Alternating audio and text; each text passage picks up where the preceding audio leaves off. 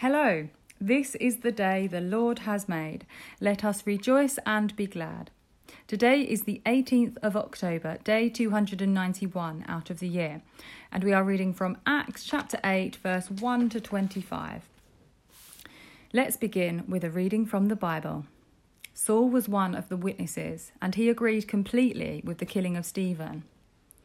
Persecution scatters the believers. A great wave of persecution began that day, sweeping over the church in Jerusalem, and all the believers except the apostles were scattered through the regions of Judea and Samaria. Some devout men came and buried Stephen with great mourning, but Saul was going everywhere to destroy the church.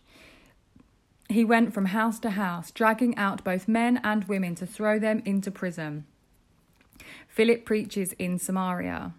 But the believers who were scattered preached the good news about Jesus wherever they went. Philip, for example, went to the city of Samaria and told the people there about the Messiah. Crowds listened intently to Philip because they were eager to hear his message and see the miraculous signs he did.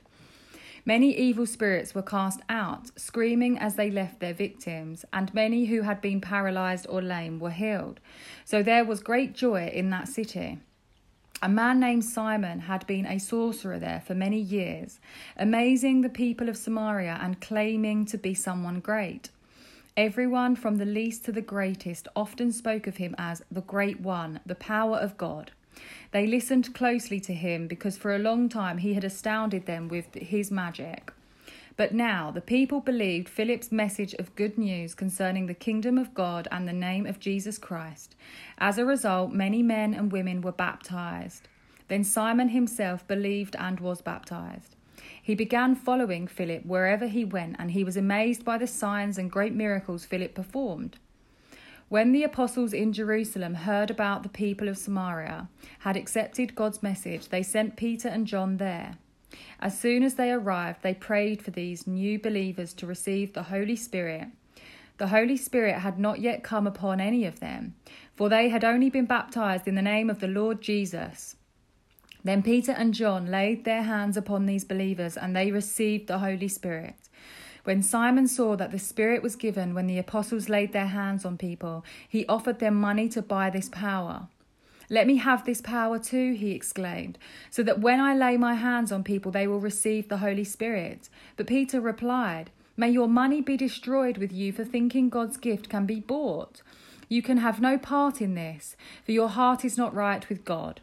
Repent of your wickedness and pray to the Lord. Perhaps he will forgive your evil thoughts, for I can see that you are full of bitter jealousy and are held captive by sin.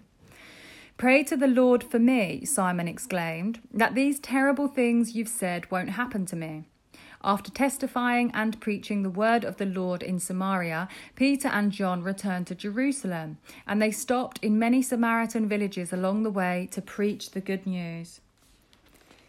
This is the word of the Lord. Here ends the first reading.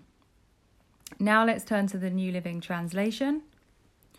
Persecution pushed the Christians before Jerus- beyond Jerusalem and into Judea and Samaria, thus fulfilling the second part of Jesus' command.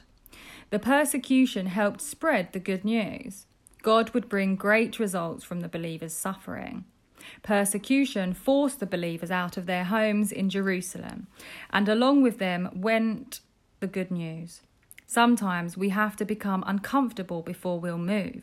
We may not want to experience it, but discomfort may be best for us because God may be working through our hurts. When you are tempted to complain about uncomfortable or painful circumstances, stop and ask if God might be preparing you for a special task. This is not the Apostle Philip, but a Greek speaking Jew, full of the Spirit and wisdom who was one of the seven men chosen to help with the food distribution program in the church. Israel had been divided into three main regions Galilee in the north, Samaria in the middle, and Judea in the south. The city of Samaria, in the region of Samaria, had been the capital of the northern kingdom of Israel in the days of the divided kingdom before it was conquered by Assyria. During that war, the Assyrian king had taken many captives, leaving only the poorest people in the land and resettling it with foreigners. These foreigners had intermarried with the Jews who were left, and the mixed race became known as Samaritans. The Samaritans were considered half breeds by the pure Jews in the southern kingdom of Judah, and the two groups hated each other intensely. But Jesus himself went into Samaria and he commanded his followers to spread the good news there. Jesus encountered and drove out many evil spirits during his ministry on earth. Evil spirits or demons are ruled by Satan. Most scholars believe that demons are fallen angels who joined Satan in his rebellion against God. They can cause a person to be mute, deaf, blind, or insane, and also tempt people to sin. Although they can be powerful, they are not able to read our minds and cannot be everywhere at once. Demons are real and active, but Jesus has given authority over them to his followers. Although Satan is allowed to work in our world, God is in complete control. He can drive demons out and end their destructive work in people's lives. Eventually, Satan and his demons will be thrown into the lake of fire, forever ending their evil work in the world. In the days of the early church, sorcerers and magicians were numerous and influential. They worked wonders, performed healings and exorcisms, and practiced astrology. Their wonders may simply have been magic tricks, or the sorcerers may have been empowered by Satan. Simon had gone so many wonders Simon had done so many wonders that some even thought that he was the Messiah, but his powers did not come from God. Peter and John went were sent to Samaria to find out whether or not the Samaritans were truly becoming believers. The Jewish Christians, even the apostles, were still unsure whether Gentiles, non Jews, and half Jews could receive the Holy Spirit.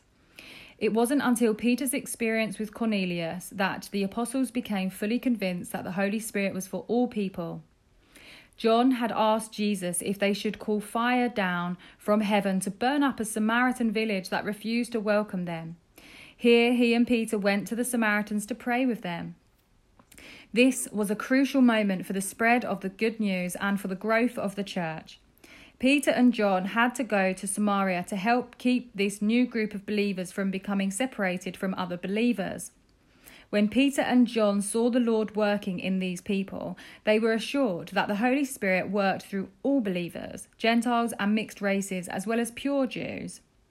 Many scholars believe that God chose to give this dramatic filling of his Spirit as a sign at this special moment in history. The spread of the good news into Samaria through the powerful, effective preaching of believers, normally the Holy Spirit enters a person's life at conversion. This was a special event. The pouring out of the Spirit would happen again, and Cornelius and his family. A sign that the uncircumcised Gentiles could receive the good news. Everything has a price seems to be true in our world of bribes, wealth, and materialism. Simon thought he could buy the Holy Spirit's power, but Peter harshly rebuked him. Why? The only way to receive God's power is to do what Peter told Simon to do repent and ask God for forgiveness and be filled with His Spirit. No amount of money can buy salvation, forgiveness of sin, or, or God's power. These are only gained by repentance and the belief in Christ as Saviour. In addition, Simon apparently wanted that ability for selfish reasons to have power to make money or to gain prestige. God doesn't give us abilities to enhance our own lives. He grants us gifts so that we may bring Him glory by building up others. When you find yourself wishing for an ability that would put you into the limelight or somehow enrich you personally, check your motives. Instead of sitting around wishing for talents you don't have, spend your time serving God and others with the gifts you do possess. The last time a parent or friend rebuked you, were you hurt, angry, or defensive? Learn a lesson from Simon and his reaction to what Peter told him. He exclaimed, Pray to the Lord for me. If you are rebuked for a serious mistake, it is for your good. Admit your error, repent quickly, and ask for prayer. Here ends the second reading. Let us pray. Lord, this day we praise you.